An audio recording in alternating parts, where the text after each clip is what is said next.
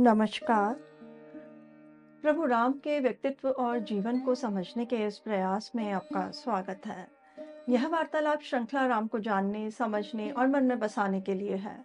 इसमें मैं योगिता पंत, अपने मार्गदर्शक एवं गुरु अनिल चावला जी के सम्मुख कुछ जिज्ञासाएँ प्रकट करती हूँ और वे समाधान करते हैं।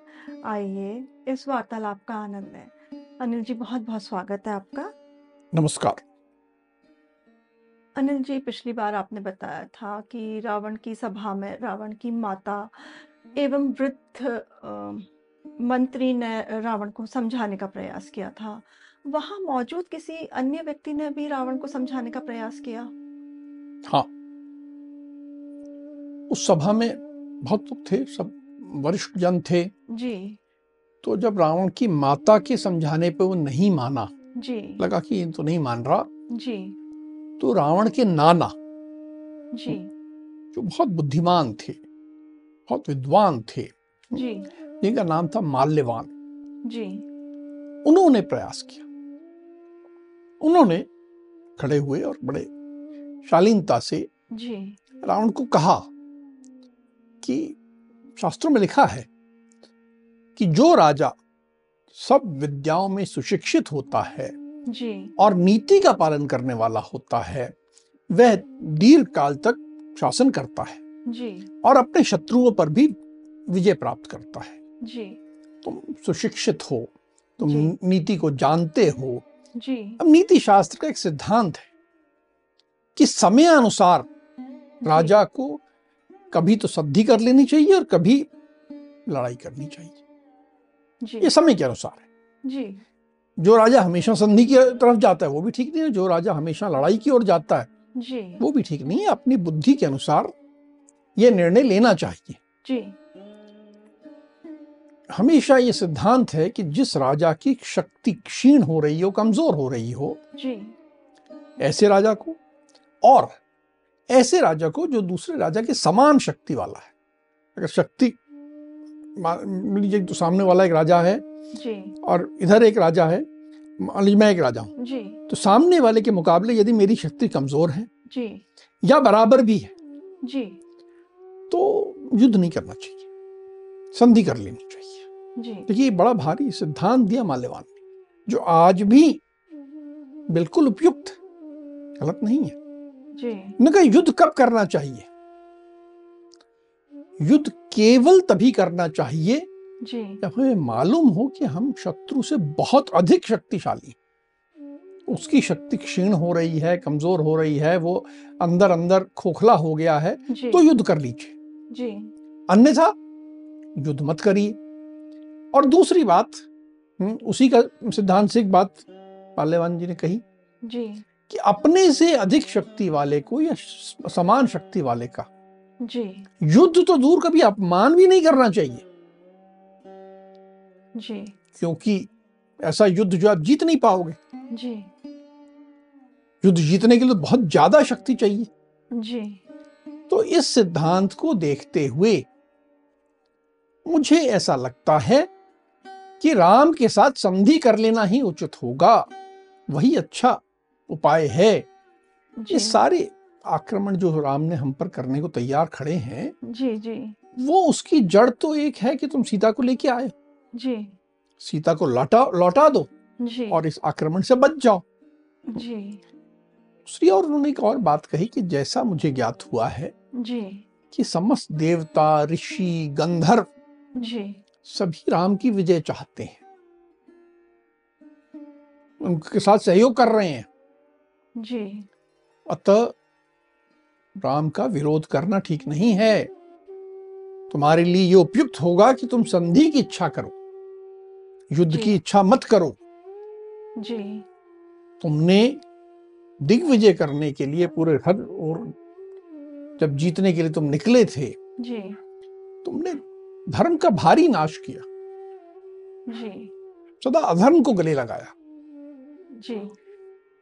केवल ऐसा नहीं कि धर्म के आधार पर चले हो। नहीं तुमने धर्म का नाश किया है। जी। धर्म क्या है?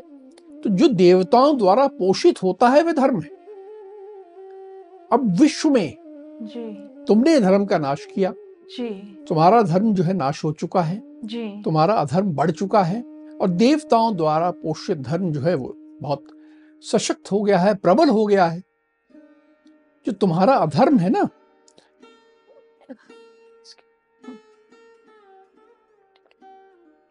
तुम्हारा जो अधर्म है जी।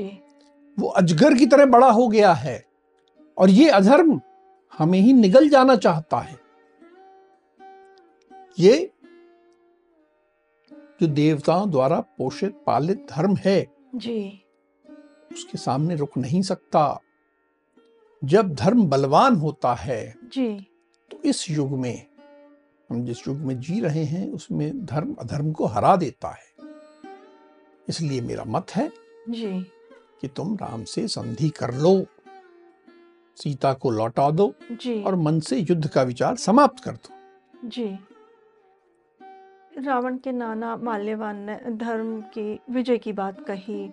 उन्होंने फिर स्नेहवश कुछ और भी रावण से कहा? हाँ वे नाना थे। जी।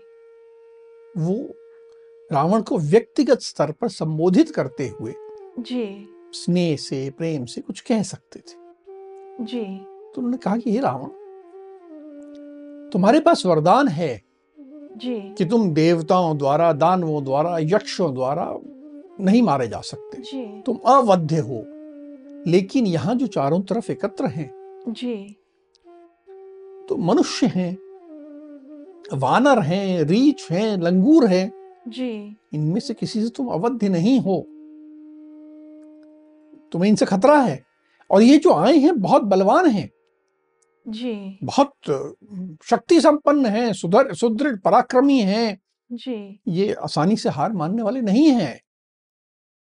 ये उन्होंने ये भी कहा कि इसी का एक नमूना हम पहले देख चुके हैं। जी। जो हनुमान ने आके यहाँ उत्पात मचाया। जी। वो हम देख चुके हैं तो ये बड़े बलवान आए हुए हैं और इनसे तुम्हारे पास वो वरदान के कारण तुम बच जाओगे ऐसा नहीं है। और मुझे जी। अनेक प्रकार के भयंकर भयंकर उत्पात तो दिखाई दे होते दिख रहे हैं। बड़े अपशकुन होते दिख रहे हैं। जी। जिन सब के कारण मुझे ऐसा लगता है कि मुझे राक्षसों का विनाश सामने दिख रहा है। कैसे उत्पात है? बोले बड़े भयंकर मेघ जो हैं गर्जन तर्जन के साथ आते हैं और शीतल वर्षा करने के स्थान पर जी। गर्म खून जैसी वर्षा करके चले जाते हैं। ये बड़ा अपशकुन है। जो हमारे पशु हैं। जी। जो भी हाथी घोड़ा जी। ये सब रो रहे हैं। उनको अच्छे से अच्छा भोजन दिलाओ जी। खिलाओ सेवा करो सब करो लेकिन उनकी आँख से आँसू बंद ही नहीं होते। वो ऐसे रोए जा रहे हैं। जी। अनेक प्रकार के बाँस भक्षी हिंसक पशु जी। गीदड़ गिद्ध भयंकर बोलियाँ बोलते हुए हमारे सब लंका के उपवनों में आ गए हैं झुंड के झुंड बनाकर बैठे हुए हैं। जी। ये भी एक अपशकुन बड़ा बुरा दिख रहा है मुझे। जी। घर में जब हम कुछ संस्कार करते हैं यज्ञ करते हैं कोई बलि देते हैं जी। तो सब हम जब करके हट हटते हैं कि हाँ भैया प्रसाद वितरण का समय आ गया जी। तो वो जो हविष्य है जो प्रसाद का सामग्री है कुत्ते आते हैं वो खा जाते हैं।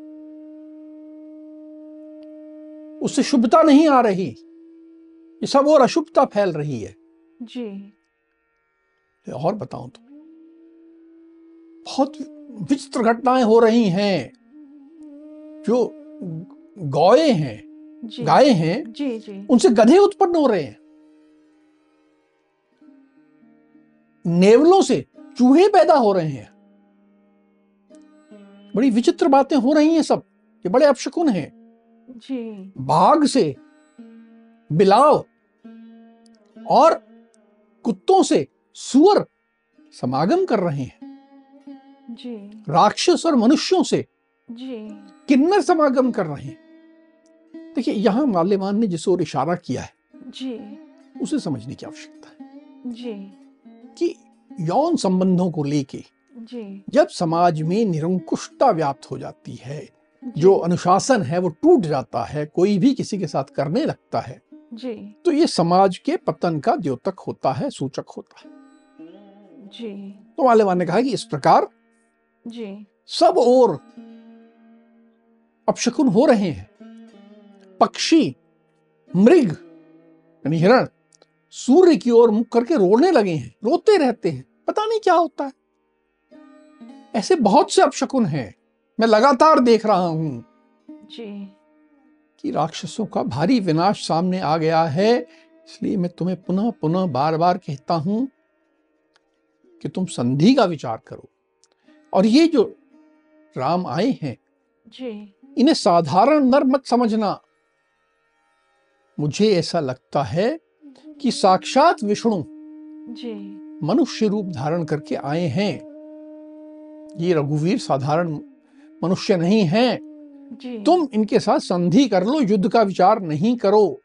इनको हराना संभव नहीं है। जी। इस तरह बड़े स्नेह पूर्वक नाना ने अपने दोते को अपने दौहित्र को जी। पूरी बात समझाने का प्रयास किया। जी। अनिल जी आपने बिल्कुल ठीक कहा कि जब कुछ प्रकृति के विरुद्ध होता है तो समाज विनाश की ओर अग्रसर होता है। अब नाना माल्यवान ने इतनी बुद्धिमत्तापूर्ण बात रावण से कही तो रावण की फिर क्या प्रतिक्रिया थी? रावण के सिर पर तो काल सवार था। उसे अपने नाना की कही बात बुरी लगी। ये सदा होता है। जी। जब किसी व्यक्ति का बुरा समय होता है तो जो उसके अपने शुभ चिंतक प्रे, उसको प्रेम करने वाले स्नेह रखने वाले उससे अच्छी बात करते हैं जी। और उसे बुरा लगता है। अपने नाना की हितकर बात उससे सहन नहीं हुई उसे क्रोध आ गया। बिल्कुल क्रोध के वशीभूत हो गया। उसके नेत्र जो हैं घूमने लगे। क्रोध के मारे बिल्कुल लाल तब तमा गया। तो भूल गया कि ये मेरे नाना बैठे हैं सामने। मेरे नाना खड़े हुए हैं। नहीं बिल्कुल भूल गया। और बड़े अपमानजनक तरीके से बात करते हुए अपने नाना से कहता है जी। कि तुमने शत्रु का पक्ष लेकर मेरे अहित की बात कही है। माल्यवान ने तो हित की बात कही थी। जी। लेकिन यहाँ ही कह रहा है कि तुमने अहित की बात कही है। मुझे ऐसा लगता है कि तुम तो शत्रु के साथ मिल गए हो। या उसने तुम्हें कुछ दे दिया है प्रोत्साहन दे दिया कुछ धन दे दिया कुछ राशि दे दी। जी। ये तो मुझे समझ ही नहीं आ रहा तुम ऐसी बातें क्यों कर रहे हो। बेचारा राम है कौन? एक मनुष्य ही तो है। उसमें क्या है? जी। बेचारा भी कुछ बंदरों का सहारा लेके आया हुआ है। ना उसके पास सेना है ना कुछ है। बिल्कुल लाचार आदमी है वो। उसके पिता ने भी उसे त्याग दिया। पिता के त्यागने के बाद वन वन भटकता फिर रहा है। जी। उसके पास कुछ शक्ति नहीं है। पता नहीं आप लोगों को क्यों उसमें महान शक्ति दिखती है। आपको क्यों ऐसा लगता है कि मुझे उससे डरना चाहिए? जी। आप जानते हो कि मेरे कितने पराक्रम हैं। मैं सब पराक्रमों से संपन्न हूँ। जी। देवताओं के मन में भी मेरे से भय उत्पन्न हो जाता है। जी। मुझे कोई हरा नहीं पाया आज तक। मेरे इतने पराक्रम हैं। जी। और फिर भी आप मुझे राम से डरा रहे हैं? मुझे आपकी नीयत ठीक नहीं लगती। अहंकार इतना सर पे चढ़ गया था। बिल्कुल। बोले आप सोचते कि मैं उससे भयभीत हो जाऊँगा? बिल्कुल नहीं होने वाला मैं भयभीत। मैं किसी से भय नहीं करता। जी। और मेरी प्रकृति ये है जी। कि मैं चाहे टूट कर दो टुकड़े हो जाऊँ किसी के सामने झुकूँगा नहीं। मैं सच्ची प्रतिज्ञा करके आज ये कहता हूँ जी। कि ये जो समुद्र पार करके वानर सेना के साथ राम आए हैं जी। ये यहाँ से जीवित नहीं लौट सकेंगे। इस तरह बड़ी कठोर वाणी में जी। उसने अपने नाना को अपमानजनक तरीके से संबोधित किया। जी। रावण के इस प्रकार कहने के बाद फिर माल्यवान ने क्या कहा? माल्यवान के पास कहने कुछ बचा नहीं था। जी। वो जो कुछ कहना था कह चुके थे। अपमानित हो गए थे राजा से। जी। लज्जित हो गए। जी। अपना सिर झुकाया जी। और चुपचाप वहाँ से चले गए। रावण ने क्या किया उसके पश्चात? अब माल्यवान तो चले गए। जी। रावण जो है युद्ध की तैयारियों में लग गया। जी। उसने सब मंत्रियों के साथ चर्चा करी। जी। कि कैसे कहाँ कैसे तैनाती की जाए और सारी चर्चा सारी क्षमताएँ सबकी समझ के जी। फिर उसने निर्देश दिए कि पूर्व के द्वार पर प्रहस्त सेनापति प्रहस्त हैं। जी। वे मोर्चा संभालेंगे। दक्षिण द्वार पर जो महापराक्रमी महापार्श्व और महोदर है। जी। ये मोर्चा संभालेंगे। जी। तो पश्चिम द्वार पर जी। अपने पुत्र इंद्रजीत को निर्देशित किया। जी। उसका मूल नाम मेघनाथ था। जी। इंद्रजीत से कहा जाता था कि इंद्र पे विजय प्राप्त की थी। जी। उसे कहा गया कि पश्चिम द्वार का मोर्चा तुम अपनी सेनाओं के साथ संभालो। जी। हर एक जो भी तैनाती की गई सेनापति का नाम हम बता रहे हैं उसके साथ एक विशाल सेना थी जी जी। और उत्तर दिशा पे के लिए उसने कहा कि यहाँ पर शुक और सारण जी। ये दोनों मोर्चा संभालेंगे इनके साथ उनकी सेनाएँ रहेंगी लोग ऐसे रहेंगे सब पूरी व्यवस्था करें। जी। और साथ ही जी। कहा कि ये उत्तर दिशा है। जी। यहाँ मैं स्वयं भी उत्तर दिशा के द्वार पर ही रहूँगा। मैं उत्तर दिशा के द्वार पर युद्ध करूँगा। जी। उसने अपना तय कर लिया सब चारों दिशाओं का तय कर लिया। जी। और फिर कहा जो नगर के मध्य छावनी है जी। वहाँ पर मोर्चा संभालने के लिए विरूपाक्ष को नियुक्त किया गया कि छावनी की रक्षा करना जी। कि चारों द्वार हो गए और बीच की रक्षा करने के लिए विरूपाक्ष को नियुक्त किया गया कि छावनी की व्यवस्था की तुम रक्षा करो। इस तरह सब निर्देश दिए सारी सबको तैनाती का आदेश दिया कि आप जाइए अपने अपने स्थानों पर मोर्चा संभालिए और फिर वह अंत्यपुर में चला गया। जी रावण ने इस प्रकार सेना की तैनाती की। उधर पे राम ने भी तो अ, कुछ अ, सेना की तैनाती के बारे में अ, कुछ अ, विचार किया होगा विचार विमर्श किया होगा अपने लोगों के साथ? बिल्कुल। राम ने भी जी। बहुत व्यवस्थित रूप से जी। विचार करने के लिए सबको बुलाया। जी। सब आए सुग्रीव आए सारे मंत्री आए हनुमान थे उनमें जितने मंत्री मुख्य मुख्य जो सेनापति थे जी। सबके साथ एक अपनी बैठक बुलाई। जी। और विचार प्रारंभ किया। जी। जैसे विचार प्रारंभ किया तो सबसे पहले विभीषण खड़े हुए। जी। और उन्होंने कहा कि मेरे जो चार मंत्री हैं जी। जिनका नाम है अनल हम्म, पनस जी। संपाति और प्रमति ये चारों जो मेरे साथ आए थे जी। इन चारों ने पक्षी का रूप धारण किया। और ये चारों जी। शत्रु की सेना में गए। जी। और सारी बात समझ के आए हैं सारी सेना की तैनाती समझ के आए हैं सब करके आए जी विभीषण ने पहले से अपना विभीषण की। तैयारी देखिए विभीषण का इस पूरे युद्ध में बहुत महत्वपूर्ण भूमिका है। जी। उसकी योजना उसकी तैयारी उसकी समझ सब कुछ। जी। उन्होंने कहा कि मैं सब देख के आया हूँ। वो मेरे चारों देख के आए हैं। जी। और फिर उन्होंने बड़ी विस्तार से एक एक रिपोर्ट दी। जी।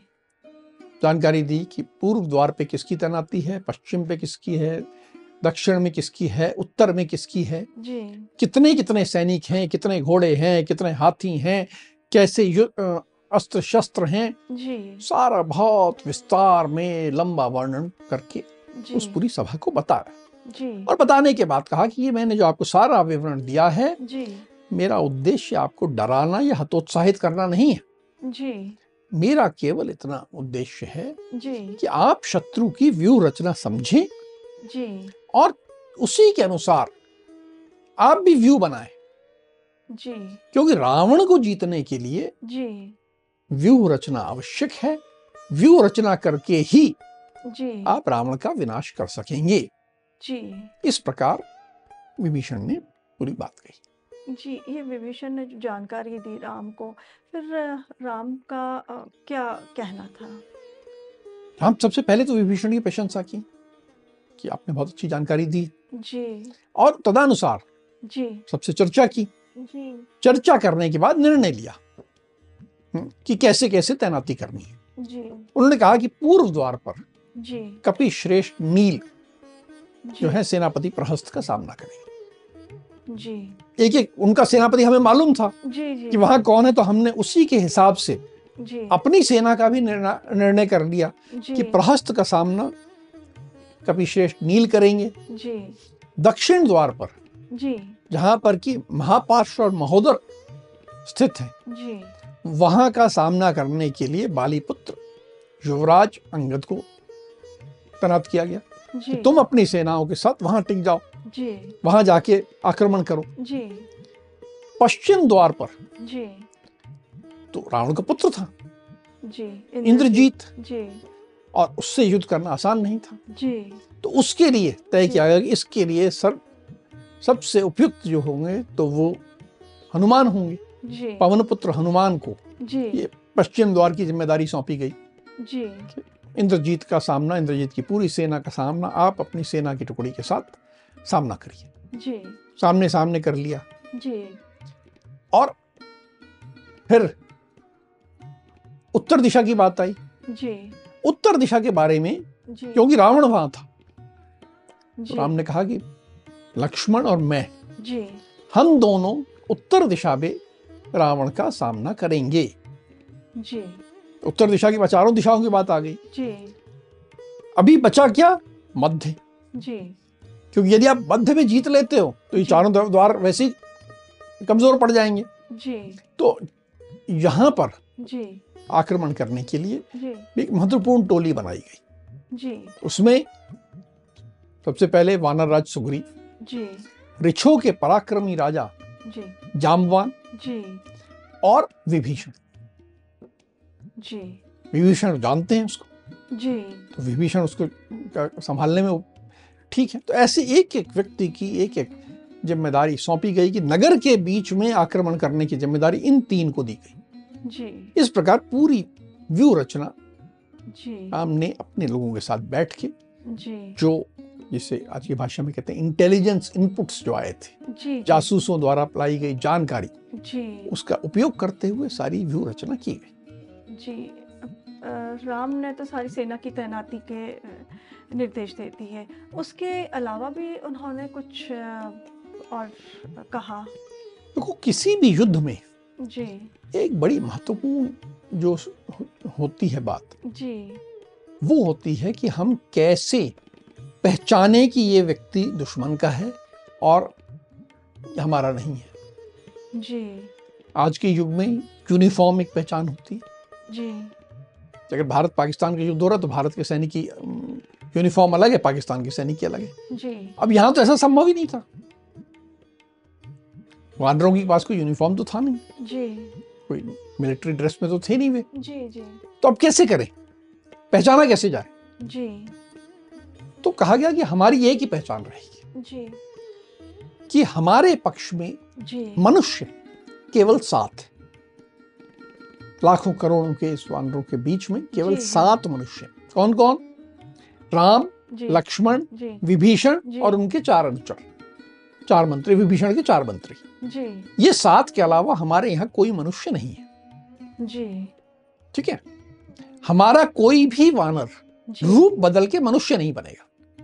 वानर वानर के रूप में युद्ध करेगा। जी। तो हमें पहचान रही क्योंकि दूसरी तरफ़ कोई वानर नहीं है रीछ नहीं है लंगूर नहीं है। जी।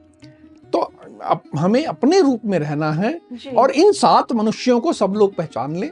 जी। इसके अतिरिक्त जो भी आएगा मनुष्य उसे मार सकते ये पहचान के निर्देश दिए गए। जी। ताकि युद्ध में गफलत ना हो जाए। जी। हम अपने ही व्यक्ति को ना मार दें। जी बिल्कुल। तो ऐसी पूरी योजना बना के सबको बात सूचना देने के लिए निर्देश दिए गए। तो ये ऐसे पूरी व्यू रचना तैयारी युद्ध के लिए सब हो गया जी। अब इन निर्देश देने के बाद फिर राम ने क्या किया? अब निर्देश दे दिए। जी। अब ये आक्रमण करना है। उससे पहले उन्होंने कहा रुको। हम एक रात जी।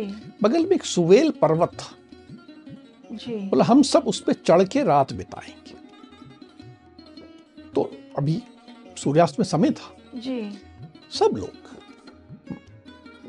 पर्वत पे चढ़े। जी।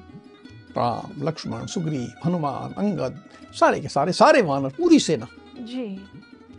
पर्वत पे चढ़ गई। और वहाँ से चढ़ के जी। उनका उद्देश्य क्या था कि हम लंकापुरी को देखेंगे जी। अभी सूर्यास्त नहीं हुआ तो पहले उन्होंने सूर्यास्त के पहले देखा। जी। और जब सूर्यास्त हो गया जी। रात्रि में लंका में तो सब प्रकाश किया हुआ था।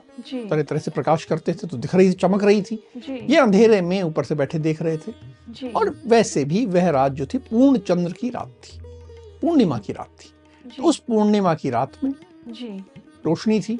जी। तो देखते हुए देखा। ताकि हर व्यक्ति सेना का समझ जाए कि मुझे कहाँ आक्रमण करना है कहाँ द्वार है कहाँ रास्ता है। जी। कहीं फंसे नहीं।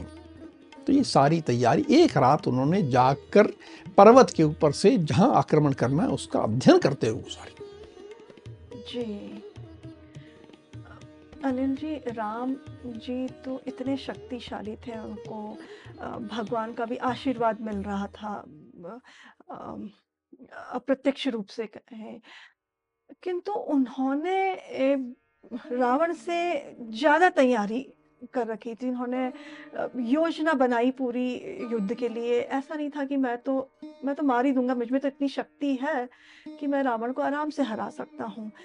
किंतु उन्होंने पूरी तैयारी करी पूरी मेहनत करी इंटेलिजेंस इनपुट्स भी लिए सारी तैयारी करके और मुझे लगता है ये हमारे लिए बहुत सीखने वाली बात है कि हम अपने आप को बहुत सक्षम समझें।